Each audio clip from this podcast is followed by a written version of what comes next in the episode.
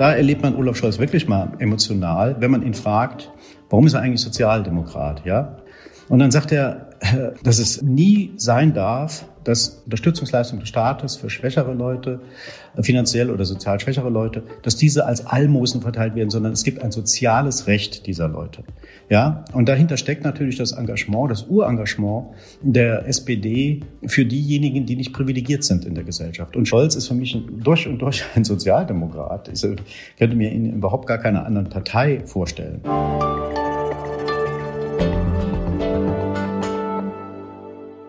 Wie schön, dass Sie dabei sind, liebe Hörerinnen und Hörer. Herzlich willkommen zu einer neuen Folge des Podcasts Hinter der Geschichte der Freunde der Zeit. Es ist ein Format, Sie kennen das, in dem wir jede Woche über einen Text aus der aktuellen Ausgabe der Zeit sprechen. Mein Name ist Florian Zinnecker. Ich bin Leiter des Hamburg-Ressorts der Zeit. Und das passt diesmal vielleicht auch deshalb ganz gut, weil der Gegenstand, um nicht zu sagen die Hauptfigur des Textes, über den wir heute reden, eine ganze Menge mit Hamburg zu tun hat. Längst aber natürlich nicht nur mit Hamburg, er ist in seiner Bedeutung über die Stadt sehr weit hinausgewachsen und könnte sehr bald noch sehr viel bedeutender werden. Es geht um Olaf Scholz, ehemals Hamburger Innensenator, später einige Jahre erster Bürgermeister in Hamburg und heute ist er Kanzlerkandidat der SPD mit inzwischen gar nicht mal so schlechten Erfolgsaussichten. Mein Kollege Peter Dausend hat ihn in dieser Woche auf der Seite 3 des Politikteils porträtiert. Die Methoden des Olaf S. Punkt lautet die Zeile. Und dann geht es weiter mit der Unterzeile chancenlos, belächelt, abgeschrieben und plötzlich vorn, wie der SPD-Kanzlerkandidat Politik macht. Peter Dausend ist mir jetzt zugeschaltet. Lieber Peter, du bist nicht in Hamburg gerade und ich glaube auch nicht in Berlin. Wo erreiche ich dich? In Saarbrücken bin ich gerade. Meine Mutter hat heute 85. Geburtstag und deshalb wird es heute noch eine große Feier geben. Aber äh, wir können ja gern heute Vormittag mal drüber reden. Wunderbar.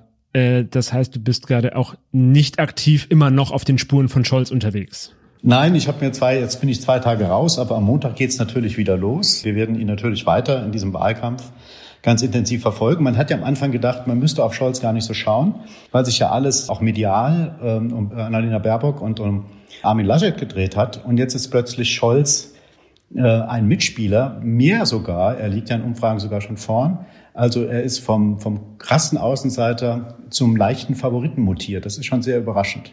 Und ich glaube, dieser Text, über den wir heute sprechen, der begann auch tatsächlich mit einem anderen Text, nämlich mit einem Leitartikel im Mai, wenn ich mich nicht täusche. Das war die Zeit, als die Grünen gerade in den Umfragen ganz weit oben waren und niemand an die SPD glaubte. Und da war deine These, Scholz ist komplett unterschätzt und könnte doch noch Kanzler werden. Und ich erinnere mich an die, ich glaube, in, in, in Bundestagsprotokollen würde die Formulierung lauten, an die heitere Stimmung in der, in der Konferenz, als dein Vorschlag kam. Was machte dich damals so sicher, dass Scholz eine Stunde noch kommt? Naja, im Prinzip, äh, man muss sich die letzten Wahlen anschauen. Nicht nur die letzten Bundestagswahlen, sondern auch die letzten Landtagswahlen. Und es gab auf den letzten Metern immer eine Bewegung hin äh, zum Amtsinhaber. Der Bundestagswahl fällt er ja weg. Aber man kann es auch so umschreiben, es gab eine Bewegung hin zu der Person, die die Wähler am besten kennen, der sie am meisten vertrauen. Wir leben in unsicherer Zeit. Viele Herausforderungen stehen an. Und dann dockt man, glaube ich, bei jemanden an, den man glaubt zu kennen oder von dem man zumindest mal ein konkreteres Bild hat. Und das, glaube ich, war sozusagen oder war der Ausgangspunkt dafür, dass ich diese Überlegung anstellte, und dass letztendlich Olaf Scholz, der ja schon unterschiedlichste Funktionen hatte, Arbeitsminister auf der Bundesebene jetzt, Arbeitsminister, er war Generalsekretär, er war Finanzminister oder ist jetzt Finanzminister und Vizekanzler, er ist natürlich jemand, der sehr bekannt ist. Und dass dieses Phänomen, wir gehen zu den Bekannten am Schluss, dass das eine große Rolle spielt. Ich glaube nämlich, dass die These, die Deutschen wählen bei der Bundestagswahl eher Parteien, das gehört der Vergangenheit an. Ich glaube, dass die Leute auch bei dieser Wahl, was ja bei Regional- oder bei Kommunalwahlen immer der Fall ist, sehr stark auf die Person ganz oben an der Spitze schauen und deshalb die Entscheidung hin zu Scholz, so dass er jetzt auf jeden Fall so dasteht, dass er absolut Chancen hat, auch Kanzler zu werden. Also heißt das, dass Olaf Scholz deswegen gute Chancen hat, weil er Angela Merkel relativ ähnlich ist? Ja, also es gibt ja dann immer, wenn jemand wie Angela Merkel 16 Jahre lang die Politik geprägt hat, so eine dominante Figur war, dann gibt es ja zwei Möglichkeiten. Entweder sehen sich die Leute nach einer Verlängerung dieses Typus oder sie wollen was ganz anderes haben. Und Annalena Baerbock setzte ja auf was ganz anderes und Scholz und auch Laschet setzen eher auf eine Verlängerung. Da aber Laschet irgendwie sozusagen sehr viele Fehler gemacht hat in diesem Wahlkampf, ist im Prinzip Scholz jetzt der bessere Merkel, wenn man so will. Und das spielt mit Sicherheit auch eine Rolle, dass er in, wie gesagt, unsicherer Zeit einfach Ruhe ausstrahlt. Und dieser Slogan von der SPD, Kompetenz für Deutschland, hat schon wird auch werbemäßig gut unterfüttert. Das hat schon ein Fundament und das glaube ich, dass es bei den Leuten auch ankommt. Seit wann befasst du dich denn mit Olaf Scholz und seiner Laufbahn und, und was ist es, was dich an ihm so interessiert? Naja, Olaf Scholz, ich befasse mich mit ihm, seit er Generalsekretär war. Das war ja schon zur Agenda-Zeit. Also 2003, als die Agenda 2010 aufgelegt wurde. Und das war mit Sicherheit in seiner Karriere auch die absolut schwierigste Zeit, weil er damals äh, ja das Gesicht der Agenda war, der hoch umstrittenen Agenda, dass die SPD teilweise zerlegt hat und die Kernklientel von ihren Teilen weggewandert ist. Und Scholz war derjenige, der immer sozusagen verkloppt wurde anstelle von Schröder. Es gab ja mal eine Wahl in Bochum, war die, glaube ich, 2003, unmittelbar nach Verkündung der Agenda. Da hat Scholz 52 Prozent als Generalsekretär nur bekommen. Die waren eigentlich sozusagen symbolisch für Schröder gedacht, aber natürlich schwächt man den Kanzler nicht so. Da hat man seinen Stellvertreter. Was, was interessiert mich oder fasziniert mich an ihm? Scholz ist jemand, der sehr in langen Linien denkt, finde ich. Also der sehr klar auch lange Linien verfolgt. Man denke jetzt nur aktuell 12 Euro Mindestlohn. Das ist ja eine Sache, die er als erster aufgebracht hat, mhm. schon vor Jahren, mhm. und die er durchzieht. Und er ist halt jemand, der hm, sich bestimmten medialen Gesetzen verweigert. Also der nicht mit irgendwie so einem Imponiergehabe eines Machtpolitikers kommt, sondern ganz leise und ruhig. Das ist ungewöhnlich. Und viele haben das wahrscheinlich auch als eine Schwäche empfunden, weil es, weil es medial langweilig wirkt. Aber ich glaube halt, dass das gar nicht schlecht ankommt. Wenn man beispielsweise mal in einer Talkshow, was er nie macht, Leute unterbricht, sondern einfach mal sitzt und dann nur redet, wenn er gefragt wird. Äh, und das ist so etwas, was er sich zum Prinzip gemacht hat, hat er mir mal erzählt, dass er das nicht macht. So, so reinkrätschen und den anderen unterbrechen, so eine äh, Imponiergehabe, wie es aktuell Söder macht, wie es früher Schröder gemacht hat oder auch Gabriel bei der SPD, die sehr laut und sehr dröhnend waren. Das ist überhaupt nicht sein Stil. Seiner ist das leise und ruhige und das ist für viele wohltuend, für manche langweilig. Also ich begrüße das und letztendlich macht er die Mischung. Wenn alle der gleiche Typ wären, wäre es ja schlimm. Äh, mein Lieblingssatz aus dem Text ist auch die Stelle, in dem du über dieses Auftreten schreibst und schreibst, Scholz sei ein Mann, der gern so auftritt, als wäre er in einen Topf mit reiner Vernunft gefallen als Kind. Ja, ja. Dennoch beginnst du dann den Text mit einer ungewöhnlichen Szene, nämlich mit einer Szene in Rostock, in der Scholz etwas macht, was man nicht so in erster Linie mit ihm verbindet. Er lacht nämlich. Ja, er lacht oder vielmehr er kichert. Er kann ja gar nicht so richtig lachen. Er ist ja jemand, der so sehr in sich hineinkichert und gern auch mal über seine Witzchen. Also er hat, er hat schon etwas, wenn man ihn auch so in Hintergrundgesprächen erlebt. Er hat einen, er hat einen sehr ironischen Humor über den er zuweilen am meisten äh, kichern muss von allen. Aber das ist etwas, was ja oftmals nicht so richtig funktioniert, kichern. Und was man mit ihm gar nicht verbindet, weil das, äh, wenn ich geschrieben habe, in den äh, Topf reiner Vernunft gefallen als Kind, also so wie Obelix in den Zaubertrank gefallen ja. ist, dass, dass er sich eigentlich bei öffentlichen Auftritten Emotionalität weitgehend untersagt. Ja, Er ist jemand, das ist glaube ich schon auch eine Rolle, die er da, das entspricht seinem Wesen ein Stück weit, aber das inszeniert er dann auch, was vollkommen legitim ist. Inszenierung gehört immer mit zur Politik. Also inszeniert derjenigen, der ruhig bleibt, der vernünftig ist, der rationalen Argumenten gegenüber aufgeschlossen ist, der nie im Prinzip oder ganz, ganz selten wirklich mal emotional wird.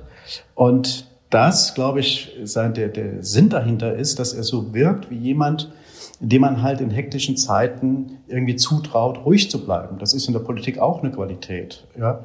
Und deshalb ist das etwas, was momentan, glaube ich, sehr gut funktioniert.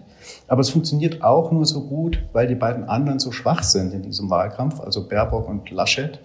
Und da strahlt er im Moment oder hebt, hebt sich aus diesen, von diesen drei Leuten dadurch heraus, dass er einfach auch keine Fehler macht und die SPD auch geschlossen ist, wie wir sie schon lange nicht mehr erlebt haben. Mhm. Das ist ja auch überraschend an diesem Wahlkampf. Also von daher ist das etwas, äh, was man, womit man vor Monaten noch gar nicht oder vor Wochen die meisten noch gar nicht gerechnet haben.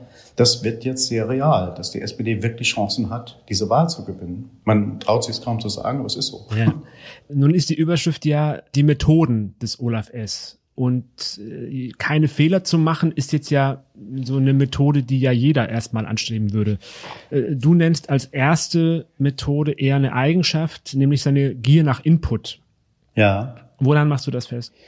Ja, Scholz, wie gesagt, wir haben ja öfters auch Hintergrundgespräche und so weiter. Und dann bekommt man schon sehr mit, dass er in vielen Themen unheimlich drinsteckt. Das hat was zum einen damit zu tun, dass er wirklich die berühmten Akten frisst, ja, also wirklich da irgendwie auf, auf der Höhe der Themen ist, in, in der Breite.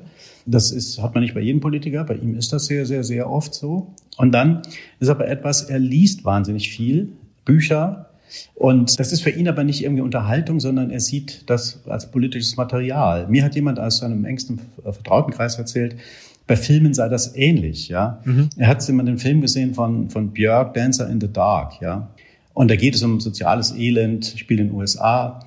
Und dann äh, weiß er nach drei, vier Tagen vielleicht gar nicht mehr den Titel des Films, sagt er, aber er kann dir total analysieren, welche gesellschaftlichen Probleme da auftauchten, ja. Also er guckt Filme und er liest Bücher immer so mh, mm, unter dem Aspekt, welche Themen kann man da rausziehen? Was ist da relevant? Um Beispiel zu nehmen, er hat ja gelesen äh, in den letzten Jahren Hillbilly Elegy, diese Geschichte über äh, den Zerfall der amerikanischen Gesellschaft und die, der berühmte White Trash, also Leute, die zurückgeblieben sind und jeden Glauben an Politik und ein besseres Leben verloren haben. Das ist ähnlich ist es ja bei Rückkehr nach Reims, dieses, dieses äh, Buch des Franzosen Ribon, wo es auch darum geht, das klassische SPD-Klientel, also sozialdemokratische Klientel, den Anschluss verloren hat und dann halt in, beim Fall von Eribon äh, ins Rechtsextreme geht und beim Fall von Vance, von Hillbilly Elegy, halt zu Trump-Anhängern werden. Und das ist etwas, was wir ja in Deutschland auch sehen, dass halt eine traditionelle Klientel der SPD verloren scheint, weil sie äh, sich nicht mehr mitgenommen fühlte und von der SPD auch irgendwie übersehen fühlte. Und ich glaube, dass er, oder ich bin jedenfalls davon überzeugt, also und, äh, dass er unter dem Thema Respekt, das er in diesem Wahlkampf ja so stark macht, versucht, diese Leute wieder anzusprechen, wieder zu gewinnen für die SPD, dass man wegkommt von diesem sozialdemokratischen Selbstverständnis, lange Jahre ja geprägt, seit den 70er Jahren, dass Aufstieg durch Bildung gelingen muss. Es kann aber nicht jeder durch Bildung äh, aufsteigen. Und diejenigen, denen das nicht gelingt, weil sie die Voraussetzungen womöglich nicht haben, diejenigen muss man wieder stärker in den Blick nehmen als sozialdemokratische Partei. Und das ist in diesem Wahlkampf mit angelegt und das ergänzt sich dann durch diese Zukunftsthemen, die er da präsentiert. Und das ist, glaube ich, eine Mischung, die einmal ein bisschen nach hinten schaut und die SPD auch ein Stück weit mit sich und ihrer Klientel versöhnen soll und zum anderen aber dann den Blick in die Zukunft öffnet, Kampf gegen Klimaschutz, Mobilitätswende und so Sachen, Digitalisierung der Gesellschaft, wo das beides präsentiert wird und das ist als eine programmatische Strategie eigentlich ziemlich gut, auf jeden Fall deutlich besser als das, was aus meiner Sicht die CDU anbietet. Das finde ich vollkommen unambitioniert. Bei den Grünen sieht das wiederum anders aus. Und äh, deshalb ist, ist es auch gelungen, die Partei hinter dieser doppelten Botschaft, wenn man so will, zu versammeln. Und das, wie gesagt, das ist ja etwas, was man bei der SPD schon lange nicht mehr erlebt hat, dass sie so geschlossen ist. Ja.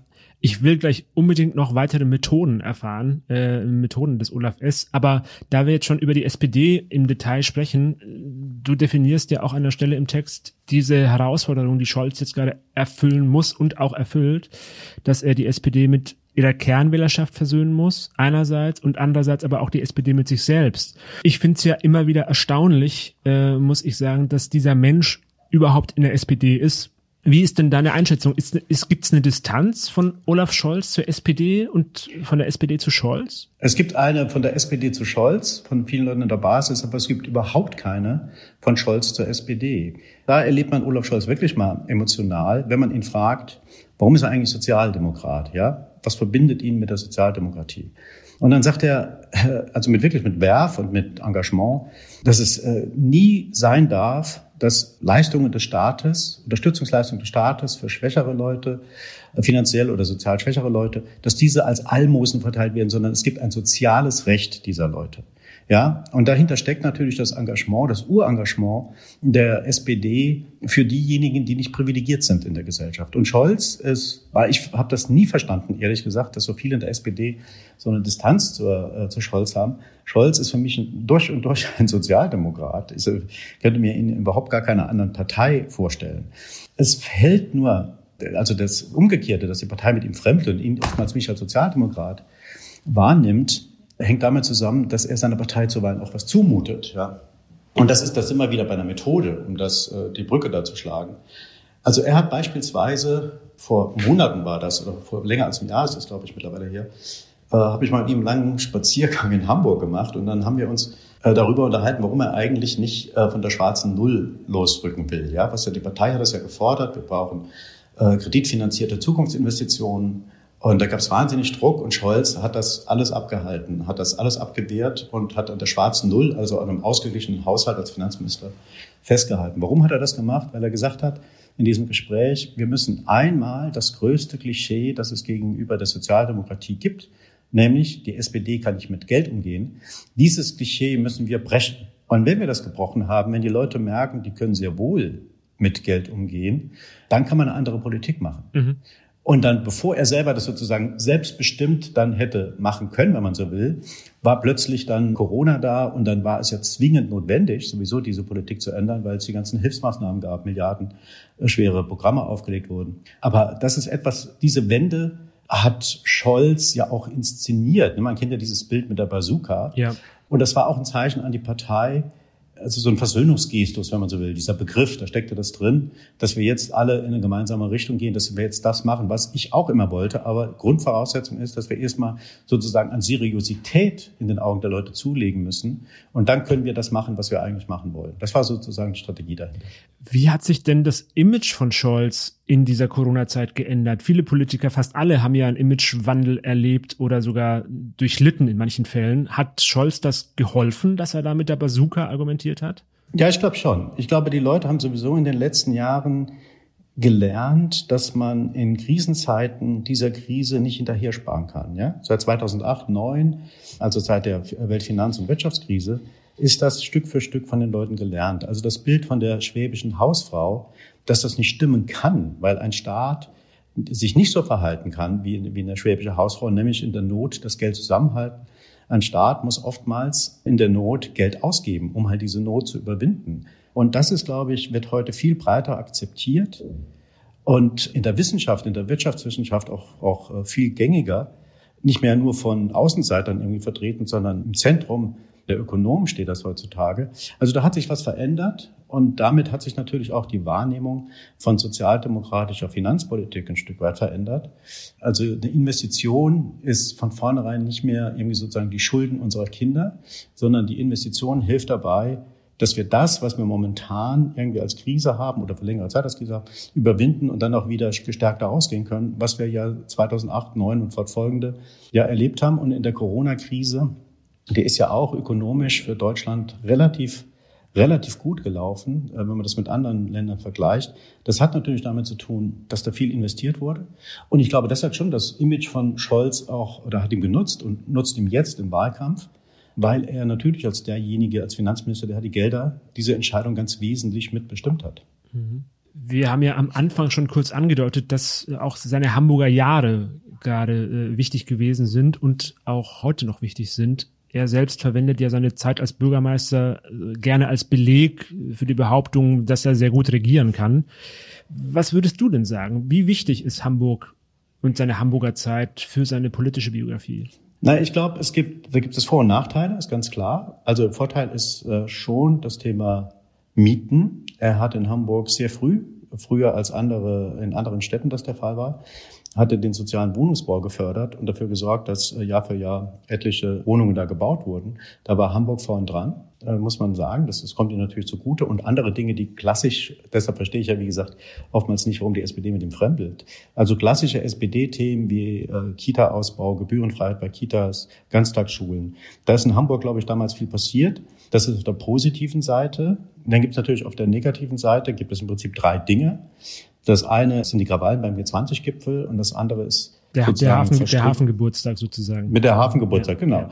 Also, also ähm, diese äh, Sicherheitsmaßnahmen, die da getroffen werden mussten für dieses Treffen der 20 größten Industrie- und Schwellenländer, verglichen hat mit den Vorbereitungen für den Hafengeburtstag. Und das war vorher. Und das ist ihm natürlich, nachdem äh, so Chaoten die Stadt ja ziemlich zertrümmert haben, also in verschiedenen Teilen zumindest mal, da ist ihm das natürlich auf die Füße gefallen, diese etwas sehr lapidare, lässige Bemerkung.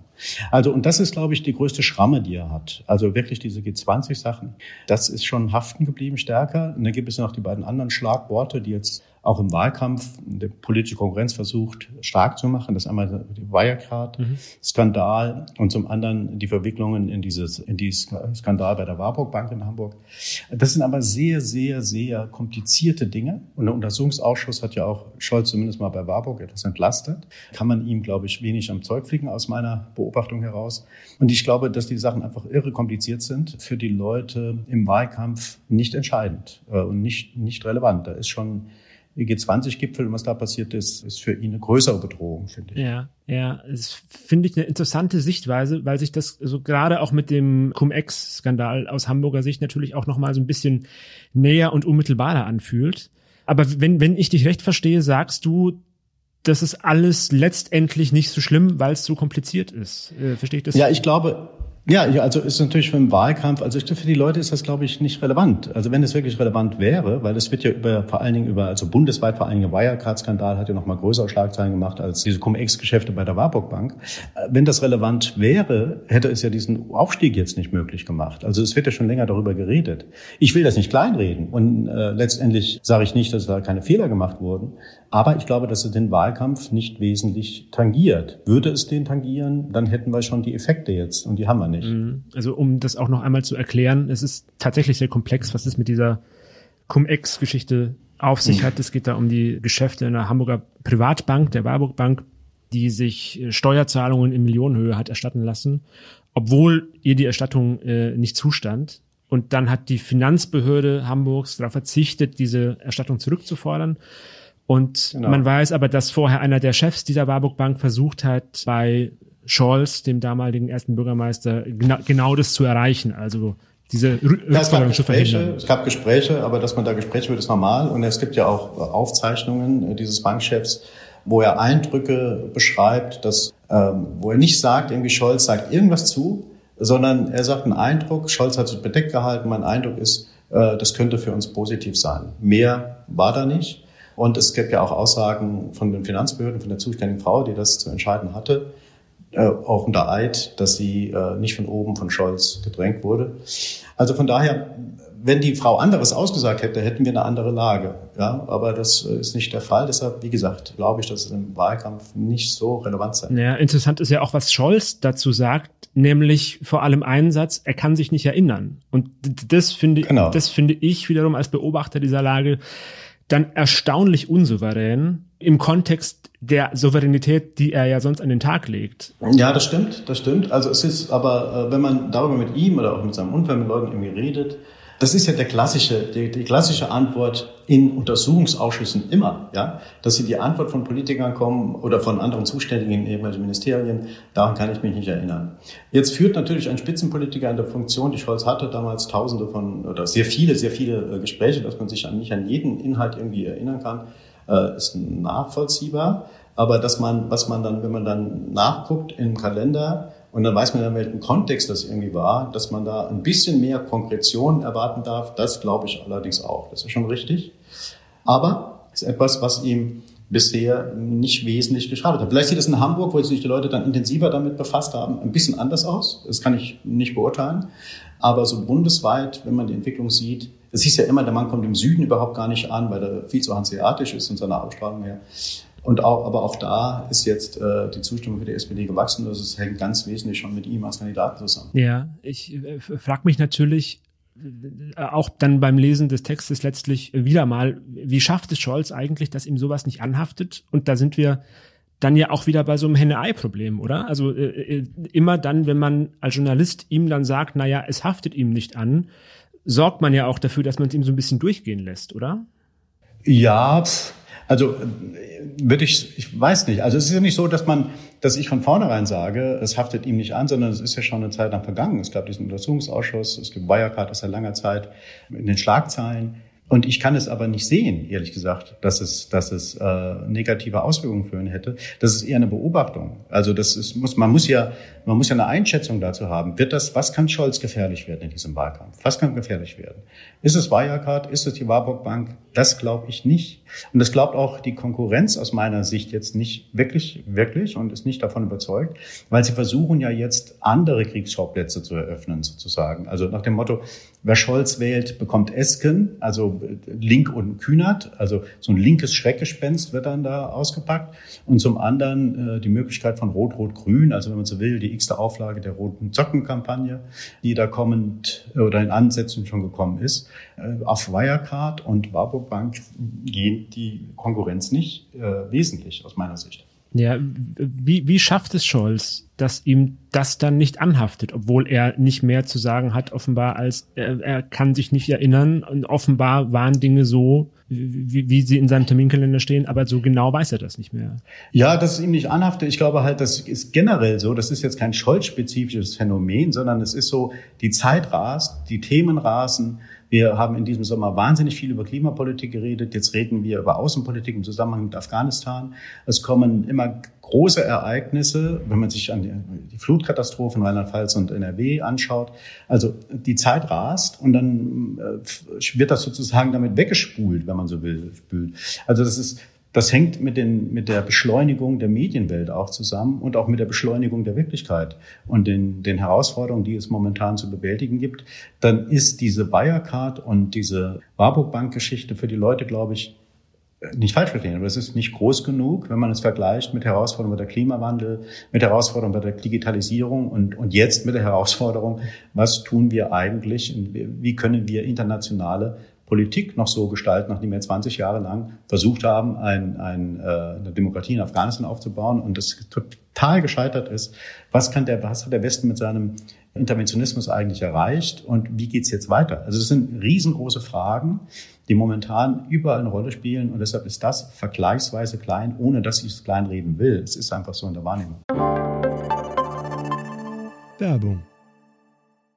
Wie geht es weiter mit der Europäischen Union? Präsidentschaftswahlen in den USA, EU-Parlamentswahlen, geopolitische Krisen und wirtschaftliche Schwierigkeiten. Wir suchen Lösungen für diese Herausforderungen. Am 19. und 20. März auf der digitalen Europakonferenz von Handelsblatt, Die Zeit, Tagesspiegel und Wirtschaftswoche. Über die Zukunft Europas sprechen wir mit Bundeskanzler Olaf Scholz, Wirtschaftsminister Robert Habeck und vielen mehr. Kostenlose Anmeldung unter europe20xx.de.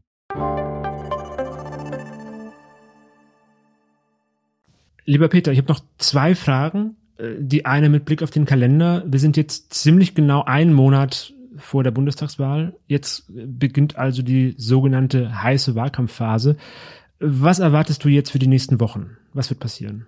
Ich erwarte schon, dass die Tonlage vor allen Dingen von Seiten der Union, die ja in ersten Umfragen hinter der SPD zurückgefallen ist, härter wird, schärfer wird und dass eine andere, dass eine andere Härte in den Wahlkampf reinkommt. Ich erwarte nicht zwingend, dass es eine große, was ja bisher total fehlt, eine große inhaltliche Auseinandersetzung. Das fällt ja so auseinander, was ich eben beschrieben habe, also diese großen Aufgaben, die es gibt, großen äh, Themen, die zu bewältigen sind. Und auf der anderen Seite geht der Wahlkampf bisher nur um persönliches oder fast ausschließlich um persönliches Auftreten, um B-Note, ja, und nicht um die A-Note sozusagen. Aber wie gesagt, ich glaube, dass das auch noch schlimmer werden kann, weil man versucht jetzt über Umwege den Aufstieg der SPD zu attackieren. Die SPD muss, darf, darf, es reicht für sie momentan weiter das zu machen, was sie bisher gemacht hat, nämlich keine Fehler. Dann wird sie, glaube ich, ganz gut aus dieser Wahl herausgehen. Und äh, von daher werden wir vier spannende, spannende Wochen haben, die trotz dieses jetzt eingesetzten Trends kann man überhaupt nichts ausschließen, dass es auch noch mal in eine andere Richtung geht. Das ist alles so volatil geworden, die Stimmungen. Und gleichzeitig fehlt der eigentliche Anker, nämlich äh, ein Amtsinhaber. Da ist Scholz die Ersatzfigur, bei der man dann so andockt. Von daher glaube ich, es wird eine spannende vier Wochen. Ich sehe zwar noch nicht so genau, wie die CDU es nochmal drin, äh, ähm, wie die CDU es nochmal umdrehen will, diesen, diesen Trend. Aber unmöglich ist in diesem Wahlkampf überhaupt nichts. Und dann trotzdem die letzte Frage unvermeidbar. Du hast sie selber am Ende deines Textes gestellt. Jetzt stelle ich sie dir. Wird Scholz Kanzler? Äh, das wäre auf jeden Fall der überraschendste Kanzler, den die Republik je gehabt hat. Also wenn man mal zwei Wochen, zwei Monate zurückspult oder, oder vier Wochen zurückspult, reicht ja auch. Das schon. Und ich glaube, also ich glaube schon, dass, eine, dass die Chance sehr groß ist. Ähm, ja, also äh, wenn ich mich festlegen soll, kann natürlich auch falsch liegen, aber wenn ich mich festlegen soll, glaube ich, dass die Leute im Endeffekt schon sehr stark die Person wählen und da ist, wie gesagt, aus meiner Sicht Scholz derjenige, dem sie am meisten vertrauen, dann würde ich sagen, ja, er wird's. Ob es so kommt, darüber werden wir Sie, liebe Hörerinnen und Hörer, natürlich zuverlässig auf dem Laufenden halten, auf allen unseren Kanälen, also in der gedruckten Ausgabe der Zeit, genauso wie auf Zeit Online. Lieber Peter, vielen herzlichen Dank für den sehr interessanten Text zum einen und äh, auch für das sehr aufschlussreiche Gespräch und den Blick hinter die Kulissen. Doch noch eine ganz kurze Frage. Gibt es was, was dich überrascht hat in diesem ganzen Kontext, in der Recherche, im Kontakt mit diesem Mann, der ja nun alles ist, aber nicht überraschend? Naja, wie gesagt, ich bin ja seit 20, äh, ich konnte das 20 Jahre hier, knapp 20 Jahre, habe ich ihn ja immer wieder mal getroffen. Deshalb jetzt in diesen letzten Wochen wirklich überrascht. Nein, an seiner Person nicht. Ich habe schon seit längerer Zeit ein relativ klares Bild. Und es wäre überraschend, wenn einen bei Scholz noch etwas überrascht. Von daher ist überraschend ist natürlich diese, die, das Ereignis an sich, also die Wende in der Stimmung des, im, im Volk und die, dass die SPD, die totgesagt war, jetzt sich im Kopf an Kopf rennen äh, mit der Union liefert. Das ist natürlich total überraschend. Aber bei Scholz als Figur wüsste ich jetzt nicht, irgendwas entdeckt zu haben, was mich wirklich, was ich nicht schon vorher irgendwo gesehen hätte. Aber wir haben ja noch vier Wochen, vielleicht kommt ja noch was. Vielleicht überrascht uns ja noch was. Genau. In diesem Sinne, auch nach dieser Überraschungsfrage, auch Ihnen vielen Dank, liebe Hörerinnen und Hörer, fürs Zuhören. Ich wünsche Ihnen jetzt viel Freude beim Lesen der aktuellen Ausgabe und verabschiede mich für diese Woche. Machen Sie es gut.